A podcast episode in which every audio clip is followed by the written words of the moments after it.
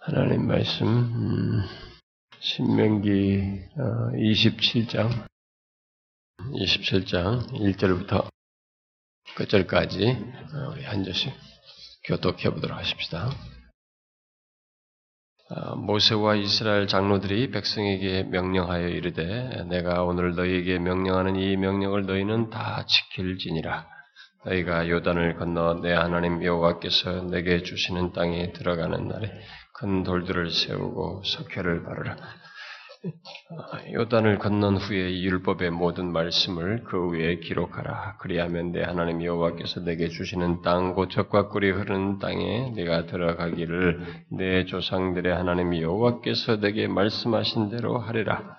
너희가 요단을 건너거든 내가 오늘 너희에게 명령하는 이 돌들을 에발산에 세우고 그 위에 석회를 바를 것이며 또 거기서 내 하나님 여호와를 위하여 제단 곧 돌단을 쌓되 그것에 쇠 연장을 대지 말지니라.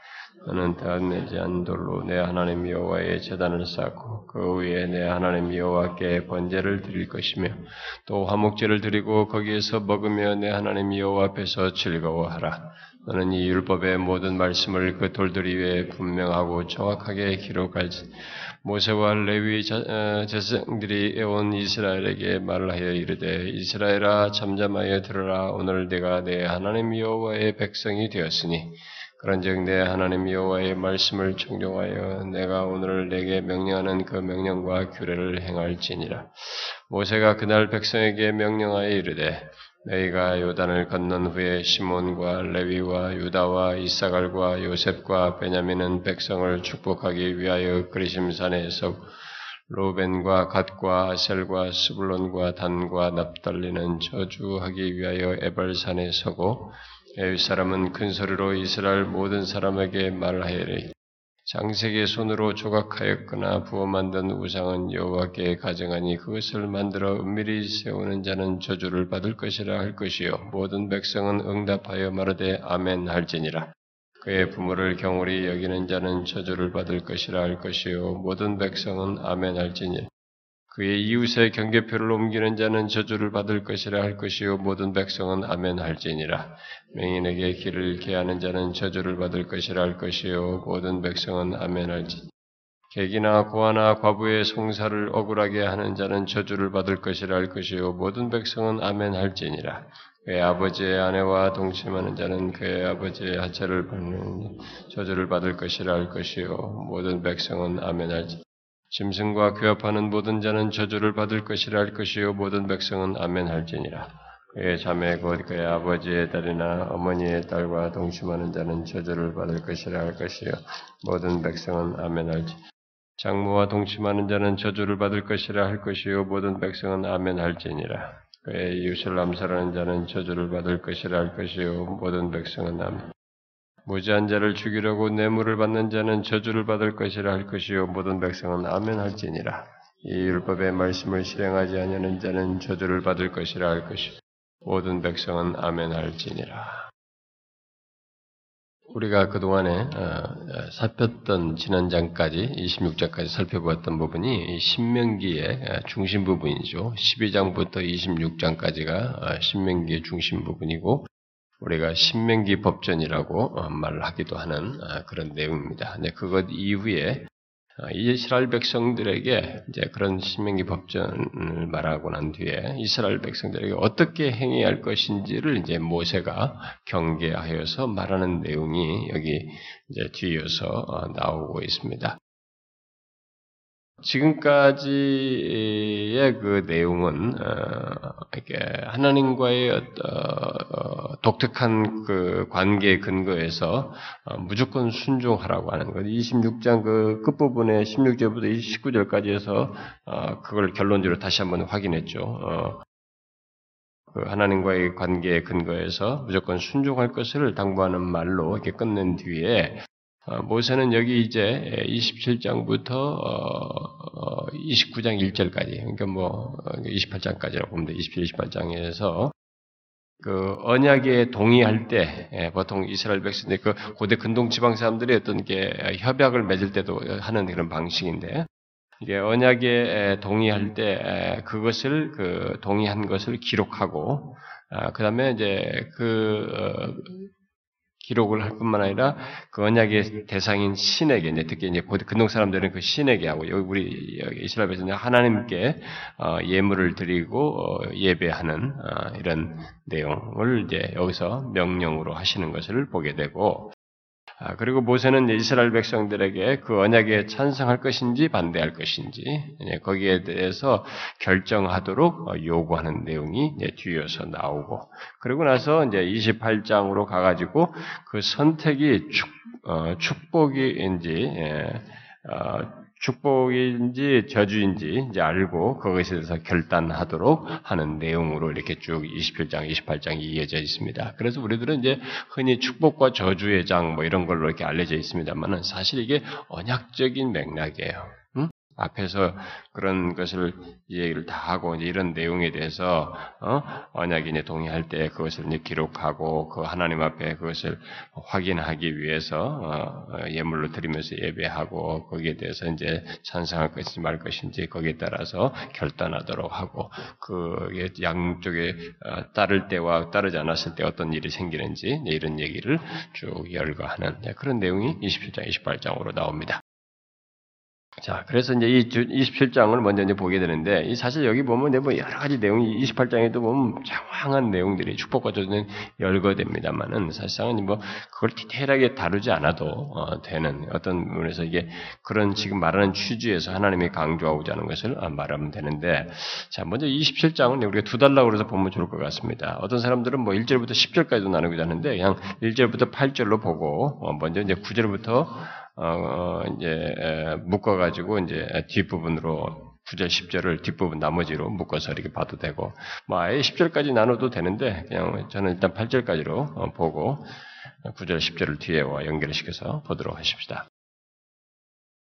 자, 먼저 이제 1절부터 이제 8절을 보게 되면, 제가 앞에서 말한 것처럼 언약에 대해서 그것을 기록하고 이제 하나님께 예물 드리며 예배하는 문제를 명령하는 내용이 나오고 있습니다. 이스라엘은 이제 가난으로 들어가게 될 것입니다. 조금 있으면 이제 모세가 바로 가난을 바라보는 자리에서 이 마지막 이런 내용들을 말하고 있으니까요.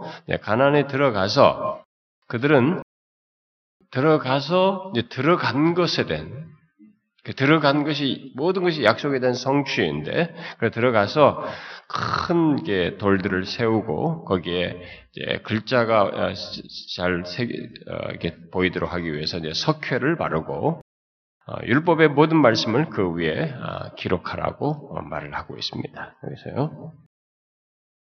네, 특별히 1절부터 4절 사이에서 그런 내용들 말하고 있죠. 기억하라고 그래요. 네, 이런 일은 우리는 왜 하나님께서 들어가서 그런 일을 이렇게 하라고 시켰을까라고 이제 질문할 수 있습니다. 여러분들이 보면은 뭐 2절부터 4절 같은 데 보면은 건너가서 내게 주시는 땅에 들어가는 날에 큰 돌들을 세우고 석계를 바르고 건넌 후에 이 모든 율법을 율법의 모든 그 위에 기록해라. 음? 그래서 보면 너희가 요단을 건너거든 내가 오늘 너에게 명령하는 이 돌들을 에발산에 세우고 그 위에 석회를 바르라 이렇게 이 얘기를 하고 있어요. 우리는 이제 이런 일을 왜 시킬까 하나님께서 들어가가지고 가나안 땅에 들어가는 이제 마침내 약속의 땅을 성취해서 들어가서 막 어, 할 일도 많고 이제 쟁취할 것도 많은데 들어가서 바로 이것부터 좀 하라고 왜 이런 걸 시킬까? 우리는 어, 의문을 가질 수 있습니다. 뭐가 무엇을 의도하시는가 아, 질문할 수도 있겠죠. 음.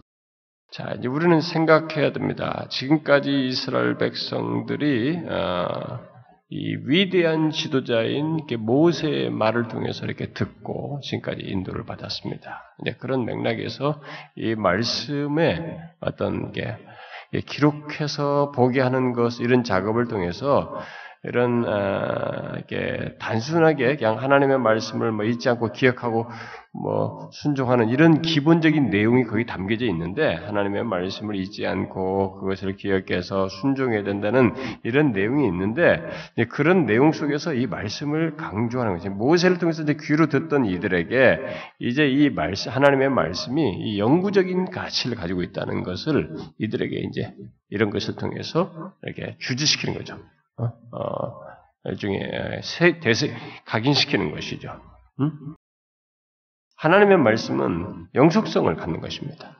아, 이런 데서 이, 이, 이, 하나님께서 이게 문자화로 기록하는 이런 시대 때부터 이제부터 하나님의 말씀을 이렇게 문자로 기록해서 그 하나님의 말씀의 영속적인 그 가치를 영속성이 갖는다는 그 특성을 아, 여기서 어, 보여주고 있죠. 그런 것을 여기서 벌써 시사하고 있다고 볼 수 있겠습니다.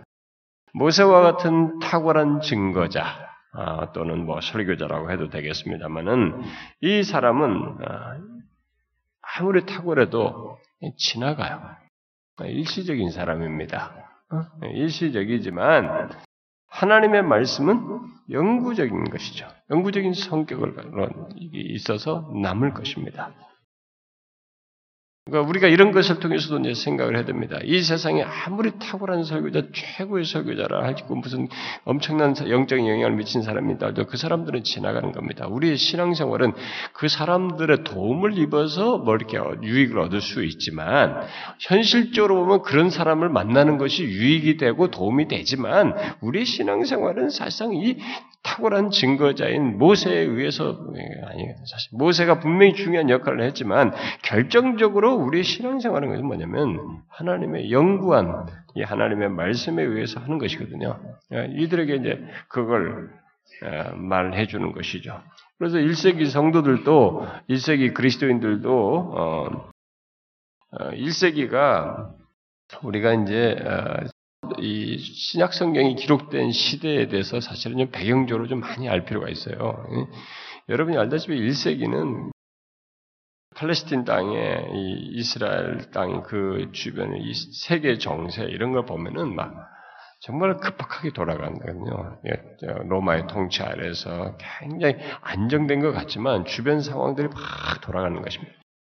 예, 여러분도 알다시피 예, 문화는 이게 막 헬란 문화가 쫙 있고 예, 그런 가운데서 각각이 다 있는 가운데서 로마의 통치 아래 있고 그러면서도 막그 어, 정, 어, 독립하려고 하는 다양한 무브먼트 운동들이 일어나고 그룹들이 있는 그리고 수많은 다양한 사상들, 다양한 신들, 로마가 또 각자의 종교들은 다 그냥 갖도록 했단 말이에요. 그러니까 수많은 다양한 신들이 있는 어?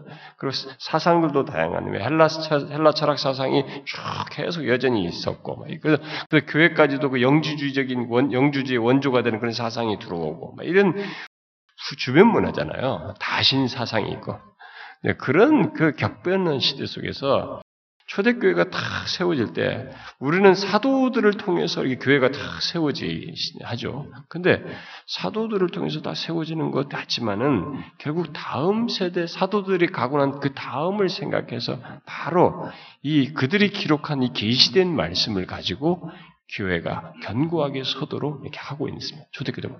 그래서 우리가 성경에서도 볼 때 오직 하나님의 말씀은 항상 살아 있고 항상 있는 살아서 운동력 있는 말씀으로 항상 있는 말씀으로 얘기하잖아요. 그러니까 그 하나님의 말씀으로 우리가 신앙생활 한다는 것을 이 격변의 세대 속에서도 수많은 다양한 사상들이 있고 신들이 신들에 대한 이해가 있는 곳에서도 우리 그리스도인들은 오직 하나님의 말씀으로 살아서 운동력 있는 이 말씀으로 우리가 신앙생활을 한다는 것을 1세기도 명확하게 가르쳐 준 거죠. 그래서 계시를 받는 사도들이 가고 난 뒤에 디도나 어, 디모데나 이런 그 다음에 대를 잇는 두 번째 이 세대들의 그 어, 사도를 잇는 그 사람들에게 강조한 게 뭡니까? 하나님의 말씀이에요. 어? 디모데에서도 디모데 후서 3장 16절에 하나님의 말 성령 감동으로 된 것으로 교훈과 책임을 바르게 하면 이렇게 하면서 그 하나님의 말씀으로 되는 것을 계속 강조하죠. 이제 기독교가 옛날 구약에서도 여기서도 그런 것을 이미 시사를 했지만 기독교는 이 기록된 말씀을 통해서 하나님이 역사하시는 그것으로 신앙생활하는 것을 우리에게 듣는 것입니다. 여기서 이제 그런 것을 이미 시사해 줬다고 볼 수 있겠습니다. 또 이 이들이 이제 이런 기록을 통해서 이 하나님의 말씀이 아, 그들이 건넌 뒤에 어, 돌을 세워서 기록하라고 이렇게 함으로써 하나님의 말씀, 하나님께, 하나님께서 말씀하신 것에 대한, 아, 이렇게 그 성취죠. 아브람과 모세에게 그 땅을 어, 너희들이 얻게 되리라고 말씀하신 대로 들어왔다는 것에 대한 증거예요. 딱 들어와서 기록을 해놓으면은 이런 아 이게 하나님이 이렇게 기록하라고 들어와서 기록하라고 한 그것을 기록한 것이다. 그리고 하나님께서 말씀하신 대로 아브라함에게 했고 또 모세에게 말했던 그대로 되어서 이렇게 된 것이다. 그래서 결국 하나님의 말씀에 순종하면 복을 받으리라고 약속한 대로 실제로 그렇게 된 것이다. 라고 하는 하나님의 말씀은 그렇게 믿을만하며 신빙성 있고 신뢰할 만하다는 것을 어, 보게 하는 하나의 증거로 어, 증거하는 그런 의미도 있는 것이죠. 그래서 하나님의 말씀을 결코 가볍게 여기서는 안 된다고 하는 것을 말하기 위함이라고 볼 수도 있겠습니다. 물론 어, 그렇게 기록하여서 또 이게 강조하는 것은 이제 뭐 여기서도 신명기가 계속 강조하듯이 1절에서도 보면은 백성에게 명령하여 이르기를 내가 오늘 너에게 명령하는 이 명령을 너희는 다 지킬 것이다. 지키라. 이렇게 말을 하잖아요. 그러니까 순종하도록 하기 위함이죠. 어, 결국은 어, 이것이 그냥 하나님이 뭐라고 말씀하셨다는 정도의 기억장이 아니라 그것을 결국은 순종하도록 이런 증거에 의해서 순종하도록 하기 위함입니다. 뒤에 가서 또다시 이것이 반복되기 때문에 전체 27장에서 또 결론적으로 강조되기 때문에 또다시 제가 뒤에서 이해를 하겠습니다만 하나님의 말씀에 대한 결론은 하나님의 말씀에 대해서 알고 뭐 읽고 뭐 기록하고 뭐 암송을 하고 그게 결론이 아니에요. 그렇게 해서 결국 모든 하나님의 말씀에 대한 결론은 지키는 거예요. 순종하는 것이. 그걸 얘기하는 거죠. 그렇게 하기 위함이죠. 그래서 여기 하나님의 말씀은 단순한 어, 권면이 아니고 명령으로 예, 강조를 하고 있죠. 여러분 그 사절에도 보면은 어, 내가 오늘 너에게 명령하는 이죠. 명령하는 이, 돌, 이 돌들을 에발산에 세우고 그 위에 석회를 바라라. 음? 또 10절에 보니까 그런데 내 하나님 여호와의 말씀을 정종하여 내가 오늘 네게 명령하는 그 명령을 명령과 얘기죠. 여기서 지금 이런 얘기를 때 하나님의 말씀은 단순한 권면이 아니에요. 명령해야 한다. 그 명령이라는 말은 뭐예요? 다른 것을 생각하지 말라는 겁니다. 순종하라는 것이죠. 그걸 지금 강조하고 있는 것입니다. 그리고 뒤에 우리가 이제 8절에서도 어, 봅니다만은 음, 너는 이 율법의 모든 말씀을 그 돌들 위에 분명하고 정확하게 기록해라. 아, 이렇게 말을 함으로써 뭘 강조합니까? 분명하고 명확하게 기록하라는 거죠. 여기서 분명하고 명확하게 이게 어, 이 하박국 선지자에게 달려가면서도 읽을 수 있을 정도로 분명하게 쓰, 어, 명확하게 하라고 하는 그것과 같은 단어인데 뭡니까 이게 지금 뭘 지금 뭘 강조하자는 것입니까? 어? 이들이 이제 직접 듣지 못하는 모세로부터 이렇게 직접 듣지 못하는 아, 그런 것일지라도 그런 장래에도 눈으로 분명하게 보고 의심 없이 이 하나님께서 지금 모세를 통해서 이렇게 하셨던 말씀을 이렇게 의심하지 않고 믿고 따르도록 분명한 말씀이에요. 이거 여기에 뭐, 뭐 이의제기하고 뭐 이럴 성질이 아닙니다. 어, 그렇게 여기서 강조해야 되는 게 분명하고 정확하게. 그렇게 알고 의심 없이 그 말씀을 따를 것을 말하고 있다고 할 수 있겠습니다. 자, 그렇게 하나님의 말씀을 기록하라고 하거나 하라고 한 뒤에 이제 뒤에 5절부터 7절에서 다듬지 않는 돌로 단을 쌓고 여호와께 제사드리라고 명령을 하게 됩니다. 자, 앞에서 지금 말씀을 얘기하고 이제 그런 이런 예배를 지금 말씀하시는 것은 앞에서 말한 것처럼 언약을 맺고 언약의 하나님께 예배함으로써 그 앞에서 언약 규정에 엄숙히 동의한다고 하는 이런 행동을 취하는 것이거든요. 네, 그런 것을 시사하는 것입니다.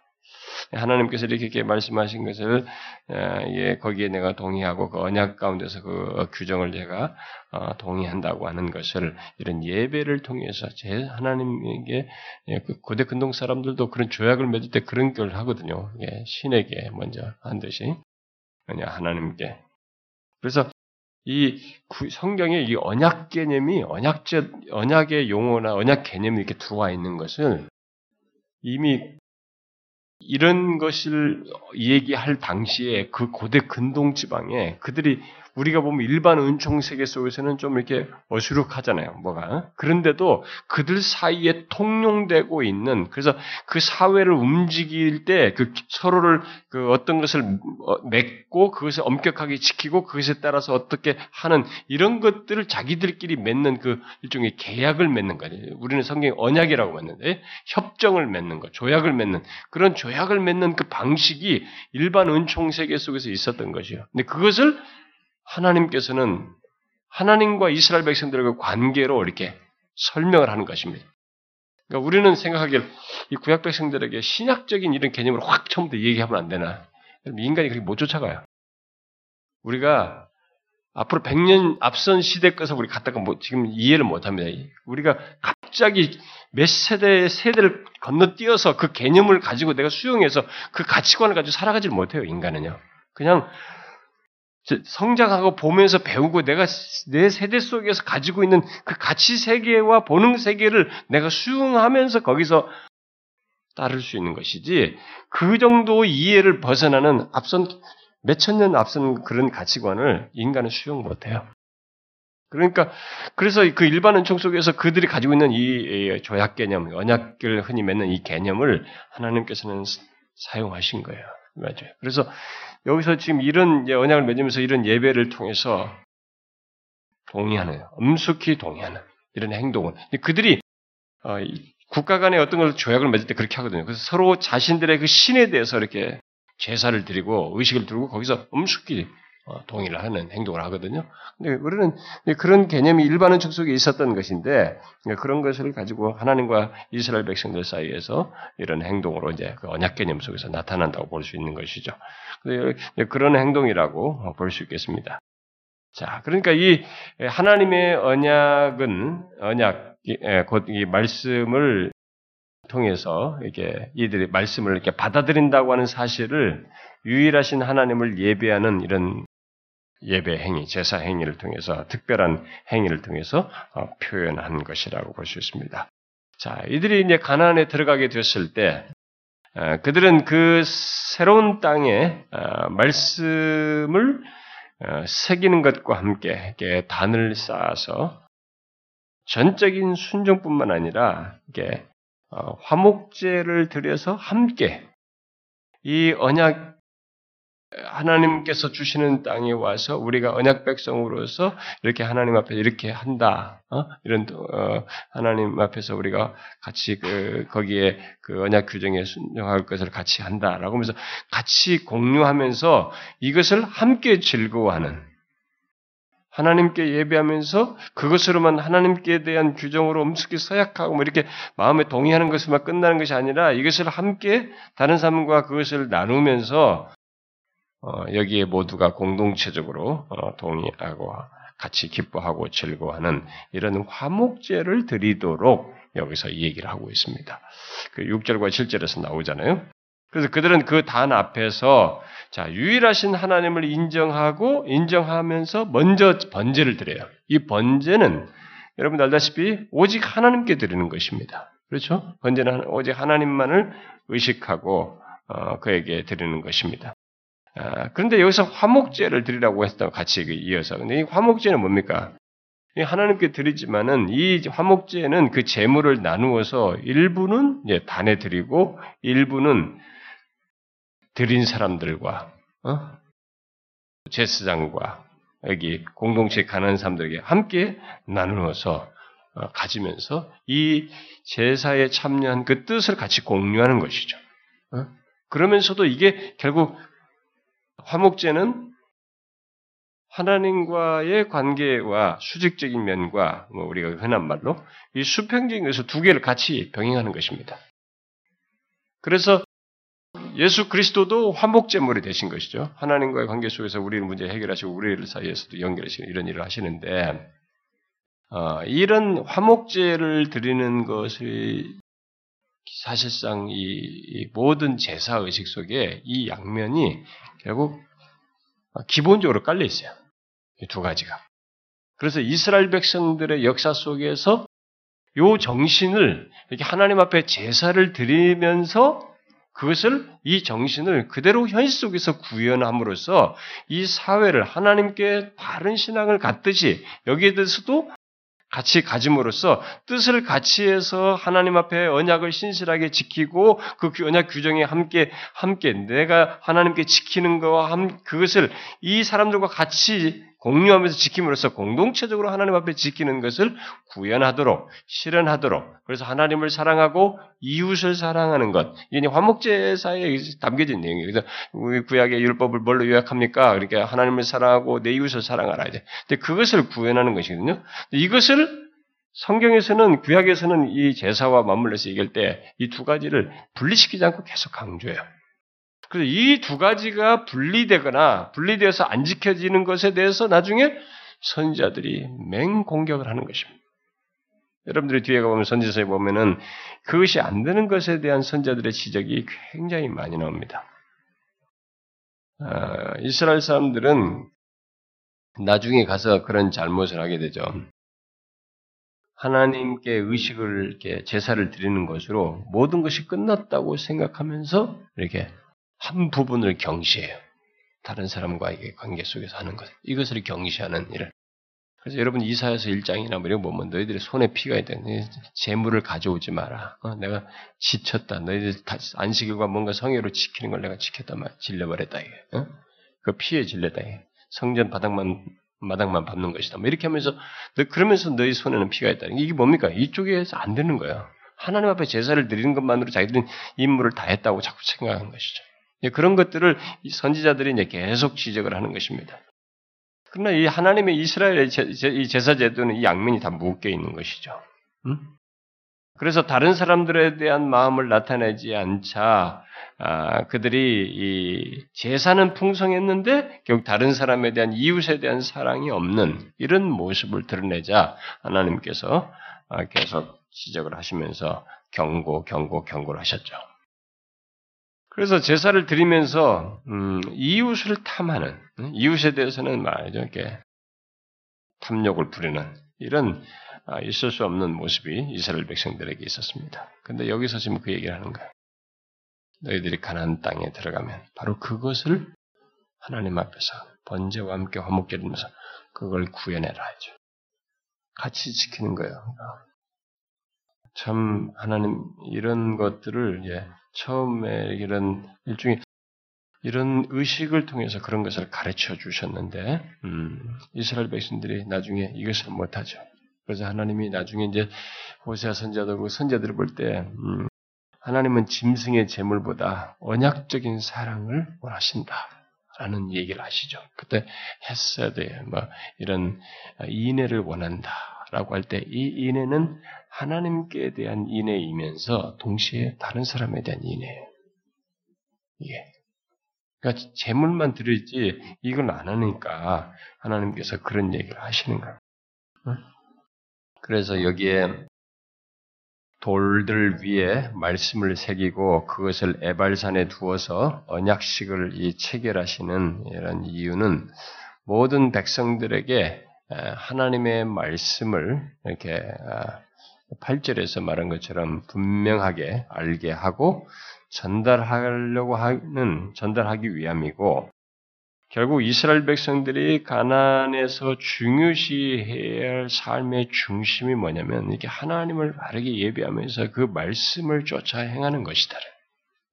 네? 그래서 예배와 하나님을 향한 예배와 그 말씀을 행하는 예배와 이 말씀을 여기서 강조하는 것이죠. 그 가운데서 하나님을 경외하고 이웃을 사랑하는 것 이것을 강조하기 위해서 에발산에서 이런 언약식을 체결하면서 이런 일을 하라고 시킨 거예요. 그러니까 인간은 뭐 아, 이런 거 좀 유치하지 않습니까? 네. 인간이 수준이 그래요, 여러분. 우리 수준이 그래요. 뭐 머리가 똑똑하고 막 뭐 아주 완벽한 사람이라고 완벽한 사람이라 할지라도 이런 의미 있는 어떤 것을 통해서 깨달게 되고 거기에 대해서 마음이 열게 되고 인상 깊게 그것을 마음에 새기고 거기에 반응하는 게 인간이에요. 우리는 신이 아니에요, 여러분. 이들에게는 이런 경험을 했잖아요. 가난 그 마침내 이 가난을 들어왔잖아요. 들어온 이들에게 있어서 좋다 말이야. 막 좋다는 생각만 하고 딱 지나가 버리면 잊어버려요. 그 인간에게는 그런 한계가 있어요. 이것을 통해서 그런 하나님께서 하나님을 예배하고 어? 말씀이 중심이 되어야 된다는 사실에게 각인시켜 새겨주는 것이죠. 지금 우리도 여러분 성찬을 함으로써 계속 기억하는 거 아닙니까? 나를 기념하라지. 나를 기억. 하나님을 주님께서 십자가에 지른 걸 계속 기억하냐. 그걸 안 해보세요. 여러분들이 보세요. 그리스도께서 구속에 십자가에서 이루신 것을 여러분들이 머릿속에 다 알잖아요. 어? 뭐 제일 많이 듣는 얘기 아닙니까? 그런데 그게 왜 여러분들을 감동을 못 시킵니까? 절망하고 있을 때, 무슨 죄에 빠졌을 때든, 앞에 물렸을 때, 이 세상 일이 힘들 때, 왜 내 영원한 운명을 좌우, 이렇게 새롭게 한 그리스도의 죽으심이 왜 효력을 발휘하지 못하느냐. 그렇게 우리가 어리석은 것입니다. 망각해버리고, 머릿속은 아는데 이게 내 존재의 감동과 유익을 주지 못하는 어리석음이 있으니까 기염을 해. 어? 계속 반복함으로써 그거 위에 선 신자의 모습, 그걸 누리도록 혜택을 누리도록 하기 위함이 아닙니까? 우리는 그런 것입니다. 그럼 오히려 오히려 어리석고 어, 교만하고 이렇게 어, 겉도는 사람들, 위선적인 사람들이 딴소리 하는 거죠. 아, 그거 뭐 다 아는 건데. 뭘 다 알아요? 위선자들이니까 다 안다고 하는 거야. 머리는 아는데 이게 안 되면서 자기는. 그래서 이렇게 하는 것이에요. 우리도 지금 성, 성찬식을 이렇게 하는 것입니다. 빈번하게 해야 되는 거죠. 자, 그 다음에 이제 뒤에 이제 9절부터 26절의 내용은 이런 예, 아, 말씀에 대한, 아, 이제 하나님께 응답할 것을 얘기하죠. 응답하는 문제를 얘기하고 있습니다. 먼저 9절과 10절은 앞에 1절에서도 나왔습니다만 여기 9절과 10절은 결국 뭐예요? 하나님의 말씀에 대한 순종을 촉구하고 있죠. 모세와 레위 자상들이 온 이스라엘에게 말라 이르되 이스라엘아 잠잠하여 들으라 오늘 네가 내 하나님 여호와의 백성이 되었으니 그런즉 내 하나님 여호와의 말씀을 청종하여 내가 오늘 내게 명령하는 그 명령과 규례를 행할지니라 언약 가운데에서 언약 백성으로서 여호와의 백성이 되었으니 이 말씀을 청종하여 명령하는 이 규례를 행할지니라 이렇게 순종을 촉구하고 있습니다. 위대한 지도자 아, 모세는 그가 사라지면서 이제 이스라엘 백성들이 뭐예요? 의지하고 지표로 삼아야 할 것은 하나님 말씀밖에 없어요. 응? 이 지도자가 사라져. 그들이 이제 붙들어야 될 것은 하나님의 말씀인 것입니다. 그래서 여기 구절에서도 이스라엘이 여호와의 백성이 되었다는 것 이것을 얘기하면서 여호와의 백성이 되었다는 것은 그들이 여호와의 말씀을 듣고 순종하고 지켜야 한다는 지켜야 할 의무가 있다고 하는 거예요. 그러니까 너희들이 왜 지켜야 되느냐? 왜 이 여호와의 말씀을 지켜야 되냐? 예, 너희들이 여호와의 백성이기 때문이다. 지금도 마찬가지입니다. 어떤 사람이 하나님의 말씀을 내가 왜 이렇게 하나님의 말씀을 지켜야 됩니까? 이 질문을 이렇게 저항적으로 한다면은 내가 꼭 그렇게 신앙생활 해야 됩니까? 저항적으로 한다면 그 사람은 지금 자기가 여호와의 백성이 아니라는 것을 스스로 증거하는 것입니다. 응? 왜 우리들이 하나님께 순종해야 되는가? 왜 하나님은 우리에게 명령어로 말씀하시느냐? 응? 어이 기분 나쁘다 말이에요. 뭐 이렇게 하라 말하느냐 말이지. 응? 왜 그렇게 하는 것입니까? 그것은 우리들이 여호와의 백성이기 때문에 그래요. 하나님의 백성이 아니면 해당되지도 않아요. 들을 수도 없고 듣기도 싫죠. 뭐 왜 명령어야 말 따지게 되겠죠. 응? 그거예요. 너희들이 왜 지켜야 되느냐? 여호와의 백성이다. 순종해야 할 근거, 순종할 그 의무 근거가 바로 여호와의 백성이기 때문이다. 그래서 이 구약 성경이나 신약 성경 모든 것에 우리에게 신약 성경은 특별히 얘기해 보면은 여러분 구약에도 다 마찬가지지만은 우리들에게 무언가를 말할 때 명령어로 뭔가를 할 것을 얘기할 때는 분명하게 하나님의 백성이기 때문에 그리스도의 피로 사신 바 되었기 때문에 그리스도 피로 산 신자이기 때문에 그리스도께서 화목 제물로 우리를 구속하신 자이기 때문에 그런 것들을 얘기하는 것이죠. 여호와의 백성이기 때문에 것이죠. 여기서도 마찬가지입니다. 그리고 그 뒤이어서 이제 11절부터 26절에서 자, 이스라엘의 그 하나님께 대한 응답을 이제 아멘으로 하라고 얘기를 하는데 자, 이 이제 이 뒷 내용은 뭐 크게 이제 두 개, 두, 두, 두 그룹으로 나눌 수 있는데요. 11절부터 14절은 열두 지파에 의해서 두 여섯 지파로 각각 나뉘어 가지고 어, 열두 지파에 의한 축복과 저주의 선언을 말하고 뒤에 이제 15절부터 26절은 레위 지파에 의한 열두 가지 저주, 어? 저주를 선포하는 것, 어, 저주의 선포를 말하고 있습니다. 먼저 그 앞부분 이제 보면은 15절 14절 보면 이제 여기서 모세는 이스라엘이 에발산과 그리심산에 예, 모두 이렇게 협곡을 끼고 양쪽으로 있는 음? 어떤 사람은 이 에발산은 좀 민둥산이라고 그래요. 나는 뭐 안 가봤으니까. 그리심산은 축복을 말하는 곳은 뭐 울창하다고 그래 나무가. 뭐 거기에 걸맞게 그렇다고 그래. 뭐, 그건 모르겠어요.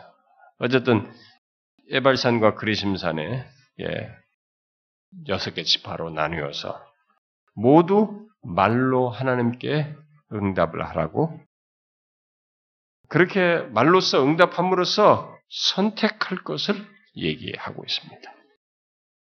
이 신명기는 이 선택, 두 가지 기로 중에 선택할 것을 계속 강조해요. 뒤에 가서도 마지막에 끝부분에 가서도 그런 얘기 또 나옵니다. 30장에 넘어가서도. 자, 이 같은 행동은 모든 개인에게 이스라엘 백성 두 양쪽 지파로 나눴지만 모든 개인에게 언약에 동의하든지 하지 않든지 둘 중에 하나를 택할 것을 요구하는 것입니다. 이런 언약에 동의할 것이냐 말 것이냐. 응?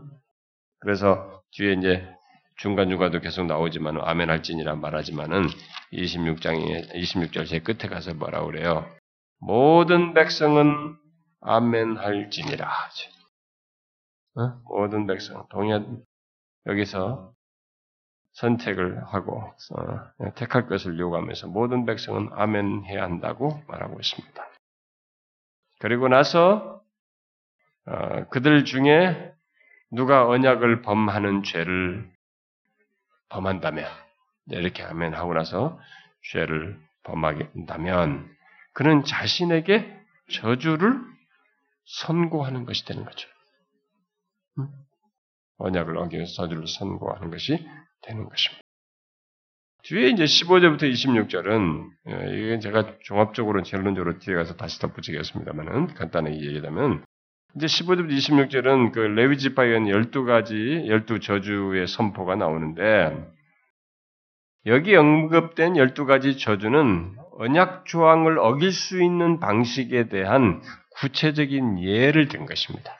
예? 예, 그러면 예를 말해주는 건데 전반부 같은 게 앞부분은 뭐 10 계명을 고의로 어, 범하는 불순종하는 것들 예, 그런 것을 시사해요. 왜냐하면은 우상을 만들거나 새기거나 은밀하게 경배하는 것 15절에 또 16절에 부모를 멸시하는 것 부모를 공경하는 오개을 범하는 것들 또 여기 이웃의 경계표를 옮기는 것 이건 도둑질을 하지만 도둑질하지 말라는 이런 것들을 얘기하고 있고 아, 그 다음에 맹인의 길을 예, 잘못 인도하는 이 매정한 행위. 18절에. 어, 그 다음에 19절에서 송사에서 객이나 아, 고아나 과부를 이용하는 행위. 어, 약한 자들을 이용해가지고 송사에서 이용하는 행위. 이런 것과 같은 사회적으로 옳지 않은 행동도 하나님의 저주 아래서 똑같이 정죄해 받는다는 것입니다. 똑같이 여기서 저주가 받을 것이다. 각각의 지금 똑같은 내용이에요. 이런 내용이 저주를 받을 것이다. 라고 하고 거기에 아멘 하라고 지금 얘기하고 있습니다. 그리고 이어서 하나님께 가증한 이 도덕적인 범죄, 특별히 또 성적인 비정상적인 행위들에 대해서도 예, 하나님의 저주를 예, 선포하도록 얘기하고 있습니다. 바로 20절부터 23절에 예, 그런 내용이 나오는데 여러분 20절, 23절은 참 성경에 별것 다 있죠. 일반 종교들을 경전들은 다 좋은 얘기만 있는데 성경 보세요. 인간의 부패함, 어, 구원이 절실한 인간의 실체를 다 드러낸다. 있는 거예요. 그런 걸 다 얘기하는 것이죠. 자, 이거 보세요. 이런 얘기는 근데 여러분들이 이스라엘 백성들이 아직 이런 것들 지 모를 수도 있는데 어떻게 이런 얘기가 여기서 나오는가 어? 얘기할 수도 있는데 이것은 가나안 사람들과 관련되어 있는 거예요. 주변국과 관련되어 있는 것들입니다.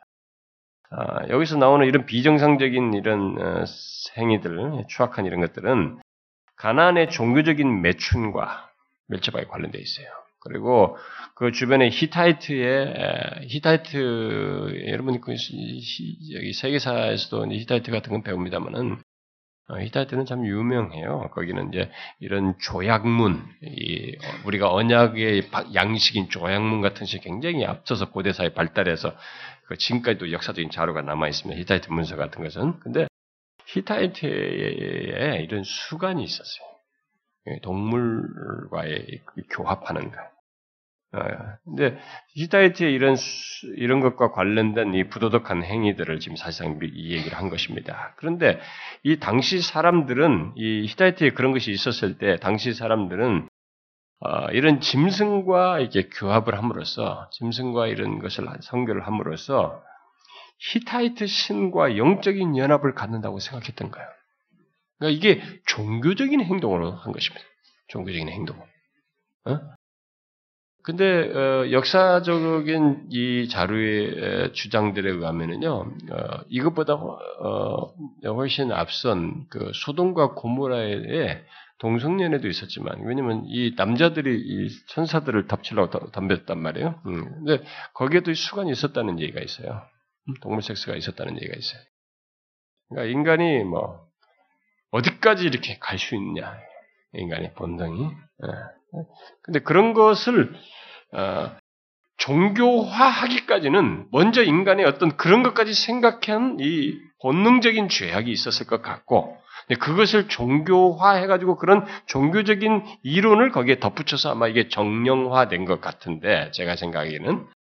어쨌든 인간의 이런 부패한 것이 있었고 주변 문화에 있으니까 그것이 종교적 색채를 가지고 있으니까 종교적 색채가 있으면 사람은 다급할 때 이렇게 뭔가 할 때 이 종교적인 그, 그 매력에 한번 빠져들 수 있거든요. 내가 지금 힘들어. 근데 교회에서 그동안은 맨날 그냥 교회에서 막 맨날 죄나 얘기하고 말이지 어, 힘들어. 이게 뭐 위로도 잘 안 돼. 그런데 딱 어느 날 산사에 갔단 말이에요. 근데 사람들 차분하게 쫙 깔려 있는데 거기서 아, 보는데 이게 뭔가 위로가 되는 거지. 아, 이거다. 사람이 빠져들어요. 종교가 색, 종교 색채가 딱 띄어 있으면은 사람이 거기에 일단 마음을 살짝 열 수 있거든요. 그리고 열때 종교는 이렇게 자기를 이렇게 속박을 하는 경향이 있단 말이에요. 팍! 거기에 빨려 들어가게 만단 말이에요. 나를 이렇게 집어넣는단 말이죠. 한 번 꺾어서 집어넣는단 말이에요. 들어갈 수 있는 거예요. 그러니까 이런 것도 어떤 순간에서는 이런 신과의 영적인 연합을 통해서 뭔가를 내가 목적을 이루겠다고 할 때는 빨리 들어갈 수 있는 거예요. 여기서 여기 회의를 하고 있는 상태에서는 보이지 않는 신, 뭐 보이지도 않는 신, 뭐 어떻게 믿어? 이거 지금 당장 급한데 아무것도 없고, 그러니까 뭔가 가시적인 것을 통해서 효과를 보기 위해서는 이런 태도를 취할 수 있는 것입니다. 그래서 여러분들이 신앙생활 때도 다 마찬가지예요. 여러분들이 이런 얘기를 하니까 아, 이 옛날 시대 이놈들 참 음, 엉망이다 이렇게 말할지 모르지만 여러분들이 지금도요 왜 예수 믿다가 무슨 불교로 가고 어디로 가고 이런 일이 생기냐면 그 사람들이 지금 이런 것입니다. 어, 비슷한 거 현재에서 기독교 신앙을 갖다 지금 현재 자기가 지금 뭐가 울적하고 뭐가 위로가 안 된다 이런 것을 여기서는 안 되는데 아, 저쪽에서는 된다라는 이런 이제 근거 취약한 이런 종교적인 몰입을 해서 생겨나는 것입니다. 그래서 가끔 어떤 사람들이 하, 예, 우리 교회 아주 와, 정말 막 그 갑자기 우리 교회 왔는데 위로가 됐다. 어? 뭐 왜그 다른 사람들이 위로가 안 돼? 그 사람은 위로가 됐는지 잘 모르지만 그 사람은 막 위로가 돼서 막 눈물을 흘리면서 이렇게 아, 위로가 됐다. 아, 근데 가만히 보면은 그 사람이 전인격적으로 그 말씀에 전인격적으로 반응함으로써 생겨난 게 눈물과 위로가 아니라 어떤 연민의 탁 타치가 된 거예요.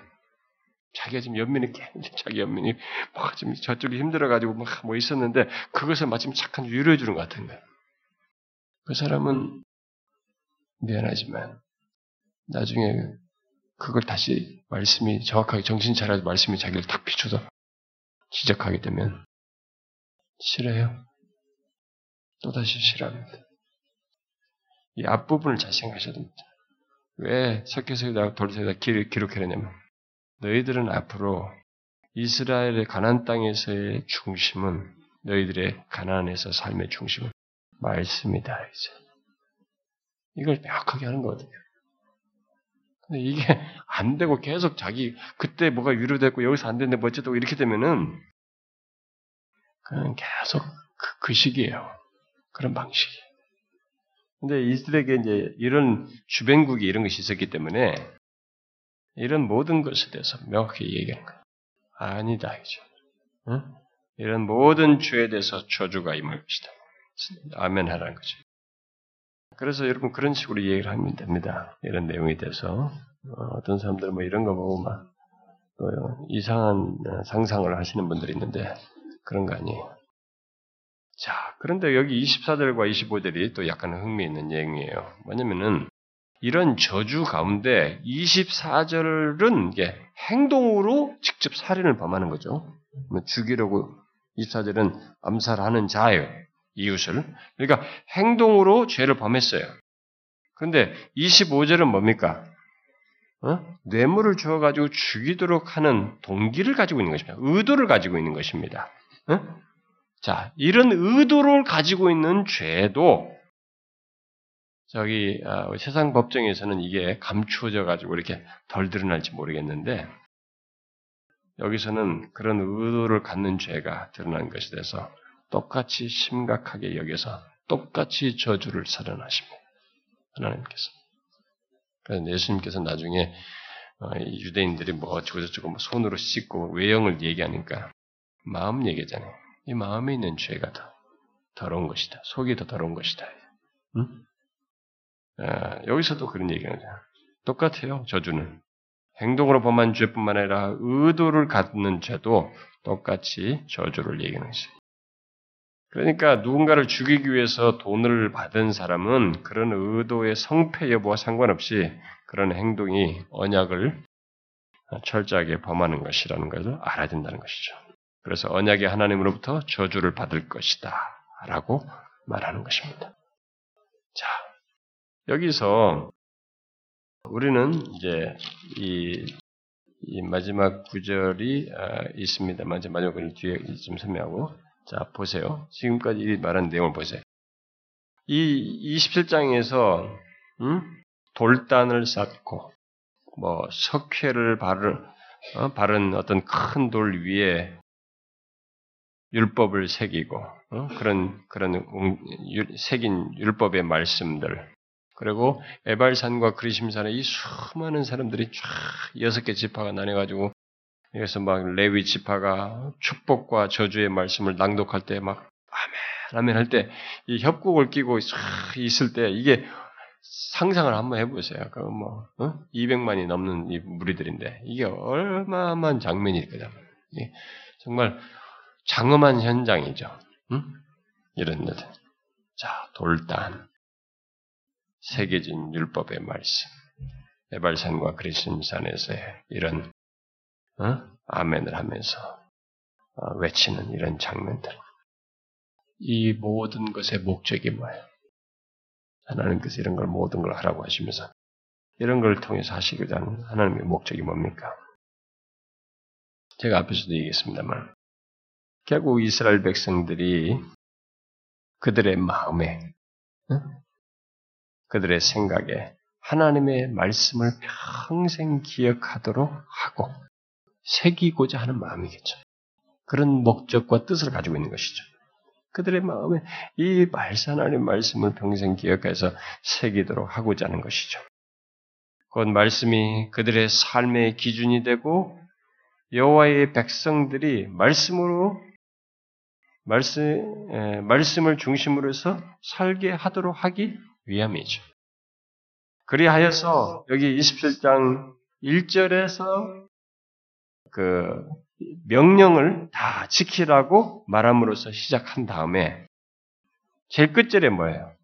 26절에서 이 말씀을 실행하지 아니하는 자는 저주를 받을 것이다라고 끝납니다. 자, 1절에 명령을 다 지킬 것이 지켜라고 말을 하고 시작하잖아요. 그러고 나서 26절은 이 말씀을 실행하지 아니하는 자는 저주를 받을 것이라고 끝내요. 그래서 그리고 또 중간에 10절도 뭐예요? 여호와의 말씀을 청종하여 내가 오늘 네게 명령하는 그 명령을 지켜라 행할지니라 이렇게 말해요. 그래서 뭡니까? 어? 하나님의 말씀에 순종하도록 순종하는 여호와의 백성의 모습을 갖도록 하기 위함이죠.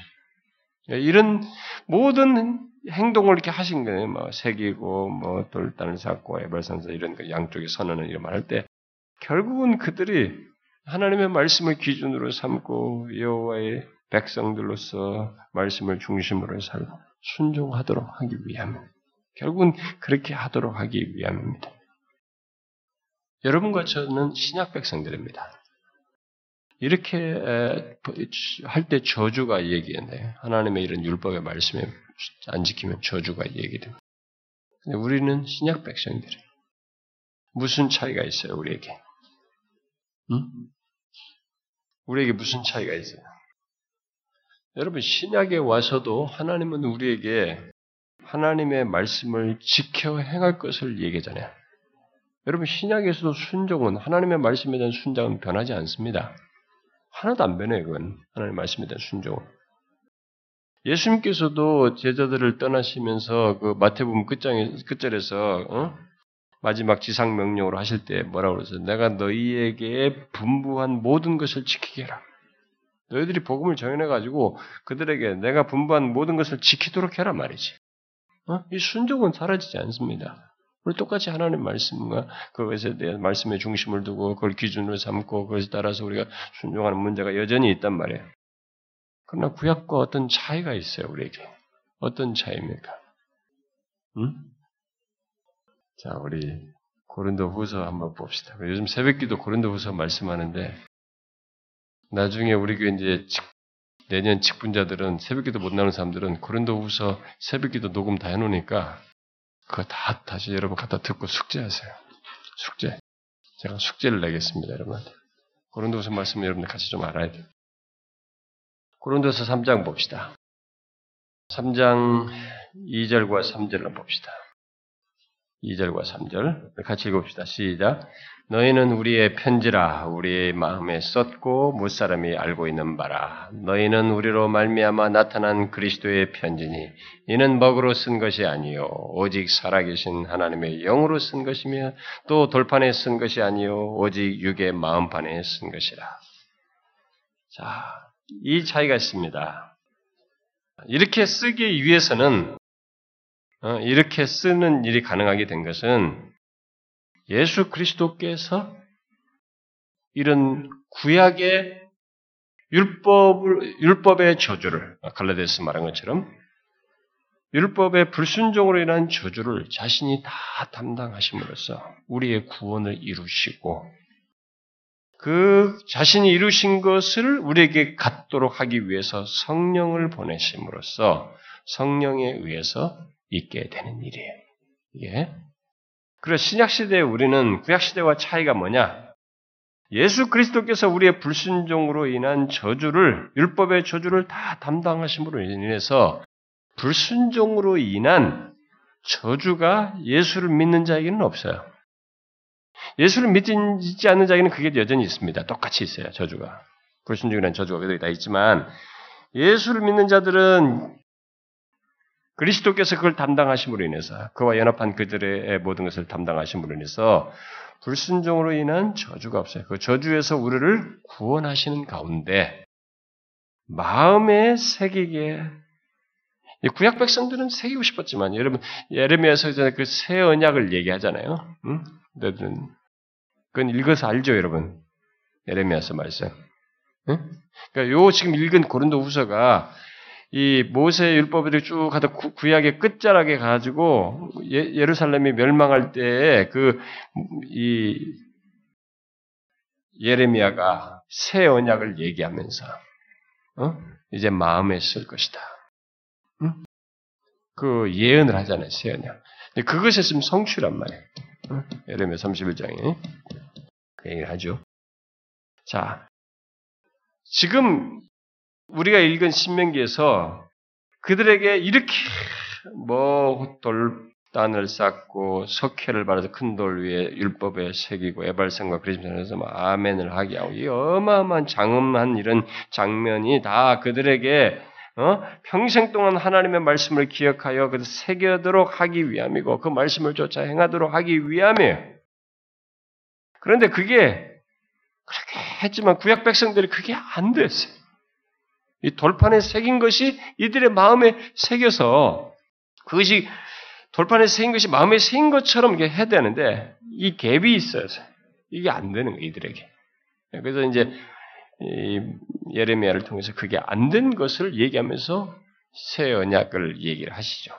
그러니까 마음에 새기고자 하지만은 안 된 구약 백성들과 달리 여기서 지금 우리가 고린도후서 읽은 것처럼 하나님의 오직 살아계신 하나님의 영으로 쓴 것이며 신약 시대는 우리들에게는 하나님의 영으로 우리의 마음에 쓰신 것입니다. 그럼으로써 성령에 이끌리어서 순종하게 되는 일이 있게 된 것입니다. 자, 제가 이 부분을 펼치려면 굉장히 방대하게 펼쳐야 됩니다. 바울의 신학을 다 정리하는데, 어, 저는 여러분들에게 이런 좀 성경의 이런 그 성경 신학의 이 흐름 속에서 나오는 이런 내용들을 여러분들에게 펼쳐주고 싶어요. 근데 여러분들이 어려워해. 그래가지고 저보고 막 목사님 어렵다니까 제가 실력이 없어 더 쉽게 설명을 해야 되는데 못해서 막 그럴 수도 있겠습니다만 그런 식으로 설명 자체가 우리에게 익숙치가 않아서 여러분들이 어려워요. 그러니까 지금 이렇게 성경 구절을 이렇게 한 장씩 하는 이건 아주 그냥 금요 시간이 제일 좋다는 거야. 많은 사람들이. 그러니까 주일 오전도 좀 어려운 것 같고 뭣도 어렵고 다 어렵다는 거죠. 어? 이게 제일 쉽다는 거예요. 근데 제가 이 얘기 했잖아요. 저는 제가 교회 역사를 공부해 볼 때, 기독교 역사를 다 공부해 보 앞선 믿음의 선배들의 사역을 다 해보고, 그 다음 그들이 사역하면서 이렇게 남겨놓은 자료들을 볼 때, 아무리 탁월한 사람들도 성경 이렇게 말씀 강의에 쭉 이렇게 한 장씩 이렇게 성, 또 구절씩 이렇게 쭉 한 권을 택해서 하는 것도 꼭 필요로 하고, 성경의 어떤 우리 현실에 필요한 어떤 필요들을 막 주, 막 로준스가 말한 것처럼 막 부흥에 대해서 한다든가, 막 그 하나님 나라에 대해서 얘기한다든가, 막 영적인 침체에 대해서 얘기한다 이렇게 막 어떤 주제를 가지고 막 그걸 또 시리즈로 하는 것처럼 그렇게 현실에게 맞게끔 또 우리의 필요를 따라서 그렇게 하는 것도 필요로 하고, 아니면 또 성경의 한 본문을 특정한 본문에서 예를 들어서 요한복음 14장이면 14장 이 중요한 부분을 한 부분의 그 단락을 상세하게 쭉 연속적으로 강의한다든가 이런 방법을 써서 이렇게 하죠. 다양하게. 그렇게 하는 거 볼 때 제가 볼 때 성도들에게 목사가 줄 수 있는 최고로 좋은 유익은 저는 그거라고 믿은 것이에요. 자료를 볼 때, 역사를 볼 때. 하나는 성경을 이렇게 쭉 풀어서 이렇게 권별로 이렇게 한다 하는 이것도 구절별로 이렇게 디테일하게 하는 이런 식으로 하는 것도 필요로 하고. 근데 그것만 하면은 또 그래서 또 제가 뭡니까? 이렇게 우리에게 성경 전체를 관통해서 보는 그런 것들 어, 또 교리적인 전체, 그다음에 주제, 현실적인 필요 이런 것도 함께 해야 된다고 생각이 돼서 제가 다 조합적으로 하고 있는 거예요. 여러분들은 이제 그런 것을 제가 나름대로 그런 걸 다 역사적인 지식을 가지고 또 가장 효과적으로 여러분들 도움을 주기 위해서 제가 하는데도 불구하고 여러분들은 어떤 사람들 싫어요. 싫다. 어떤 사람은 저한테 노골적으로 얘기해서 목사님 그냥 성경을 한 권으로 이렇게 차근차근 강의해 주세요. 거예요. 우리 교인들이 저한테 설교 가지고 시비를 거는 사람들이 예, 몇번 그동안에 있어 왔는데, 제가 그게 제일 고통스러워요. 당신이 아무리 머리를 많이 써도 저는 평생 목회를 하는 어떻게 하면 성도들이 이 말씀을 잘 먹힐까를 고민하는 사람인데 제가 더 하나님 앞에서 정직하게 하고 있는데 이거 바꾸라 저거 바꾸라 하는 것에 대해서 제가 상당히 힘들어요. 미안하죠. 만약 제가 설교를 아주 악하게 한다든가, 여러분들을 막 이상하게 한다든가, 여러분들 잘못된 길로 인도한다 그러면 제가 고쳐야 되겠죠. 근데 그렇게 해서 인터넷 설교 들은 사람들은 다 좋다고 하는데 또 오히려 그 사람들은 여러분들은 왜 이걸 저걸 고쳐라 나를 고치라 나한테 하느냐. 근데 여러분 들으셔야 돼요. 앞선 믿음에서 탁월한 사람들이 다 그 길을 갔어요. 그리고 그게 좋은 겁니다. 그래서 제가 진짜 바울의 신앙 이런 것도 하고 싶은데 여러분들이 어렵다니까 못 하겠어요. 여러분도 손해고 나도 손해예요. 예, 우리가 한 평생 한번 예, 같이 지낼 때 정말 그런 부유한 것들을 좀 깊지만 좀 이해가 좀 어렵지만 좀 깊은 그런 내용들을 성경에 보면 할 필요가 있거든요. 바울이 이런 내용을 얘기할 때 이게 이런 걸 펼치면요. 연관시켜서 보면은 이거 굉장한 내용이야. 이런 걸 설명하면 구약과 연관시켜가지고 이, 이 설명 자체는 간단한 얘기인데 이 표현 자체는 이걸 쭉 펼치기 시작하면 이건 어마어마한 내용이거든요. 우리가 어떻게 순종해? 이 사람들은 이렇게도 안 돼가지고 이렇게 얘기했는데 우리가 어떻게 순종하냐? 다르거든요. 우리는 순종을 성령에 의해서 합니다. 하나님의 영으로 쓰었기 때문에 순종이 되는 거예요. 그래서 신약 신자의 성도들에게 이 차이가 이제 바로 이거예요. 구약 시대나 지금이나 똑같이 하나님의 말씀이 똑같이 중심입니다. 우리에게. 그리고 그 말씀이 중심이 거기 순종을 해요. 그런데 우리에게 다른 건 뭐냐면 예수 그리스도께서 이루신 것에 근거해서 성령에 의해서 성령의 감화 감동에 의해서. 그런데 여기 예수께서 이루신 것에 근거해서 하기 때문에 제가 옛날에 십계명 얘기할 때 그랬잖아요. 십계명을 구약 백성들하고 우리가 똑같이 가지고 있지만 도덕법으로 그 사람들은 우리와 달라요. 그 십계명에 지키는 것의 무게나 그 결과가 다릅니다. 우리는 복음의 근거에서 십계명을 지키는 겁니다. 그래서 저주가 없어요. 자원하고 성령이 감화 감동하시면서 기꺼이 하는 것입니다. 그래서 성령이 거하는 자는 하나님의 말씀에 중심을 두고 그 말씀에 순종하는 게 있어요. 그렇게 하고 싶어. 안 하는 것이 불편해. 이게 성령께서 우리 안에 거하셔서 하시는 현상이에요. 이게 없으면 미안하지만 성령이 거하는 게 아니에요, 이 사람은. 근데 이것이 복음과 이런 연관 속에서 한 얘기들을 내가 이런 뭐 한 예로 이런 것뿐만 아니라 여러 개 바울의 얘기는 놀라운 신학들이 많습니다. 성경적으로 보면 그런 것들을 다 하나씩 하고 싶지만 여러분들 자꾸 어려워해서 내가 이제 사역자들한테 뭐 다음에 제가 수요일을 하게 될 때는 성경을 권해서 택하려고 합니다. 지금 제가 묵상하고 있는 것은 전도서예요. 전도서를 할까 지금 생각하고 있어요. 그 전도서를 읽어보니까 전도서는 헛되고 헛되다니까 다 늙어서나 들을 줄 아는데 그 솔로몬이 젊은이를 생각하고 쓴 겁니다. 젊은이들을 대상으로 하고 쓴 거예요. 그러니까 젊었을 때 들어야 될 내용이 원래 다 살아보고 헛되다던 게 아니고 그걸 젊었을 때부터 하나님의 시각에서 하나님의 이 모든 통치 속에서 이것을 알고 살아가는 문제거든. 그래서 제가 전도서를 할까? 로마서는 하고 싶지만 더 많은 사람을 위해서 주일 날 예배하고 싶고 하여튼 제가 계속 갈등합니다. 어쨌든 여러분 신약에 우리에게 다른 게 있어요. 우리는 여기서 저주를 다 얘기하는데 예수 믿는 자에게는 이 저주가 없습니다. 예수 안 믿는 자에게는 똑같이 저주가 있습니다. 예수 믿는 자는 저주, 율법의 저주를 그가 담당하셨거든요. 어떤 사람은 야 그럼 우리 끝났네. 지금부터 막 늘일이 안 보내 이겨야지. 어? 지금부터 막 이게 대충 대충 해도 되겠네.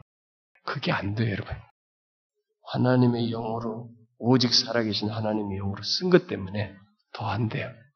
성령이 굉장히 막으십니다. 슬퍼하게 만들어요. 아, 힘듭니다. 하나님의 말씀을 어기면서 가는 게 너무 힘들어, 이게.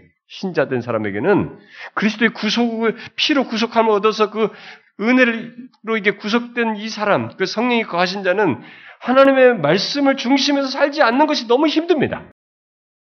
아주 힘들어요. 영원히 힘듭니다. 죄를 범하면 죄가 나한테 너무 힘들게. 하나님은 말하지 않을 수가 없어요. 여러분들에게 그 변화가 있어요? 여러분들 그게 있습니까? 그게 크리스찬이고 성령이 거하시는 자예요. 우리는 그 차이가 있습니다. 여러분 27장 읽으면서 마음이 무겁죠? 28장 읽을 때도 마찬가지입니다. 그들과 똑같이 말씀이 중심이어야 되고 순종하는 건 똑같습니다. 근데 우리가 할 수 없는 것을 그리스도와 성령 안에서 우리는 할 수 있게 된 것입니다. 이게 차이예요. 이, 이 차이가 조금 차이가 아니고 고린도 후서를 보면 바울이 어마어마한 차이다고 말해요. 예? 그래, 그런 어마어마한 차이라는 거예요. 그 율법의 조문은 정죄의 직분이다 말이죠. 이것은 영의 직분이고 살리는 것이다. 영, 더 영광스러운 것이다. 이렇게 말하는 거죠. 어마어마하게 다른 것입니다. 우리는 그런 지, 이치에 있어요. 그리스도 안에서.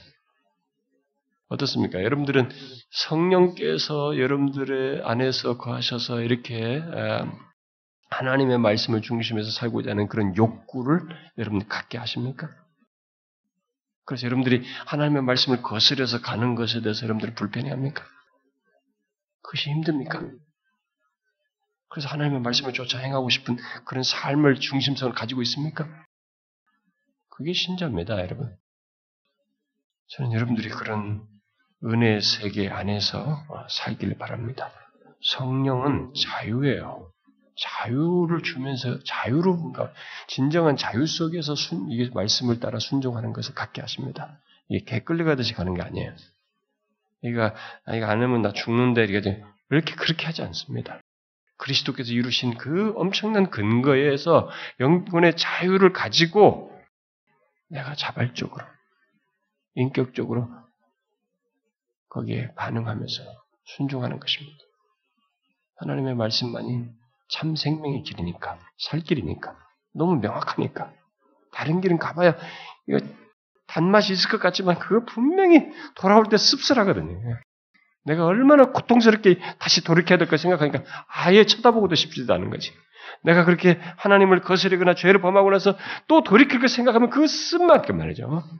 그 하나님 앞에 진심으로 전인격을 다시 고백하면서 승복하며 회개해야 되는 이것이 너무 고통스럽단 말이에요. 안 가고 싶죠. 안 하고 싶다고. 죄 쪽으로 안 가고 싶은 거예요. 이게 말씀을 중심으로 한 성령의 외침이에요. 성령이 이끄시는 겁니다. 여러분들이 예수 믿으면서 죄가 단맛에 대해서 계속 좋아하시면서 이것이 뭐 단맛인 단맛이 내는 이 죄에 대해서 아, 아픈 것도 없고 어? 그게 마냥 즐겁기만 하고 그렇습니까? 그게 무감각할 정도로 계속 그렇습니까? 그건 정상이 아닙니다. 성령이 거하는 자의 모습이 아니에요. 그럴 수가 없습니다. 예수를 그렇게 믿는 게 아닙니다. 그 사람의 입장에서 보면은 하나님 말씀을 따라가는 게 속박으로 보이는 겁니다. 그러나 오직 살아계신 하나님의 영으로 쓴 그 말씀, 어? 그리스도의 편지가 되어서 그리스도의 그 모든 것들을 기록해서 그 순종할 수 있는 내용들을 다 가지고 있는 이 사람에게는 전혀 속박이 아니에요. 이게 참 생명인데 뭐 다른 거 해봐야 허무한데 뭐 고통스러운데 오히려 죄 짓고 나서 더 더 힘든데 무슨 소리야? 안 가고 싶다. 가봐야 뭐 더 힘들지. 몰라서 그런 것입니다. 저는 여러분들이 성령이 거하는 자에게 있는 이, 이런 하나님의 영으로 쓴 율법 마음에 있습니다. 그럼 여기 안에 있으니까 밖에 있으니까 뭐 이게 다 따라가던데 마음에 확고하게 서 있으니까 어떻게 됐어요? 자발성이 있겠죠.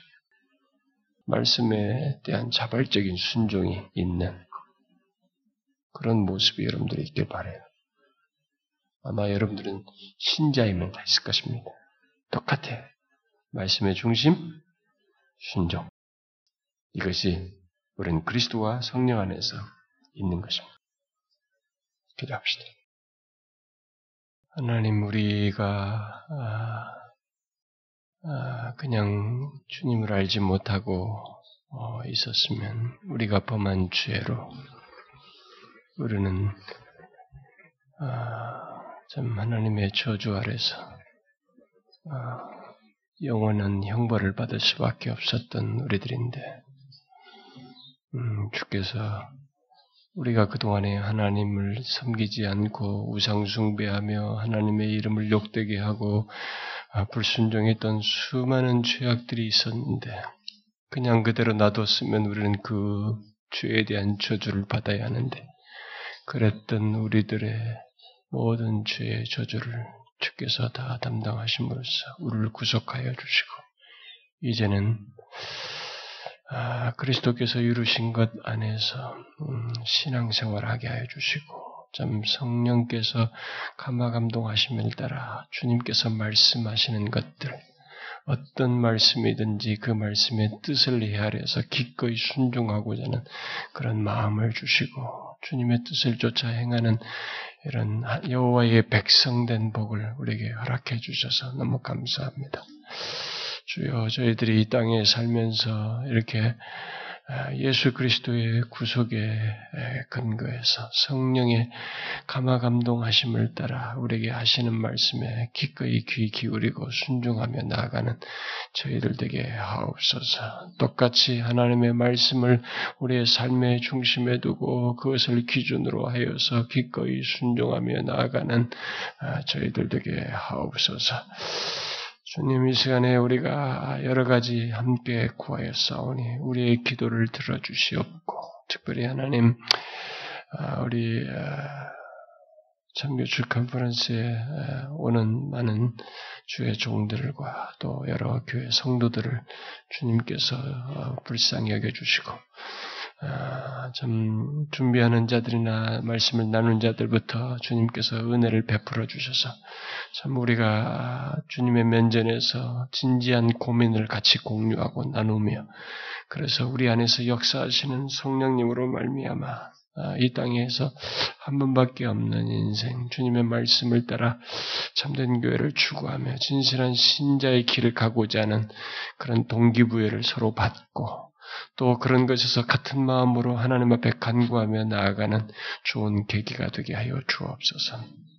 우리가 또 하나님 다음 주에는 아, 우리가 회심 집회로 갔습니다. 주님 우리 주변에 회심치 않은 영혼들이 있습니다. 좀 저들을 이끌 때, 또 우리 교회 안에도 그런 영혼들이 있는데 주님 그 회심 집회를 통해서 마음을 열어주시고 저들이 그 구원의 길로 나오게 해주시고 하나님의 역사를 보게 하여 주옵소서.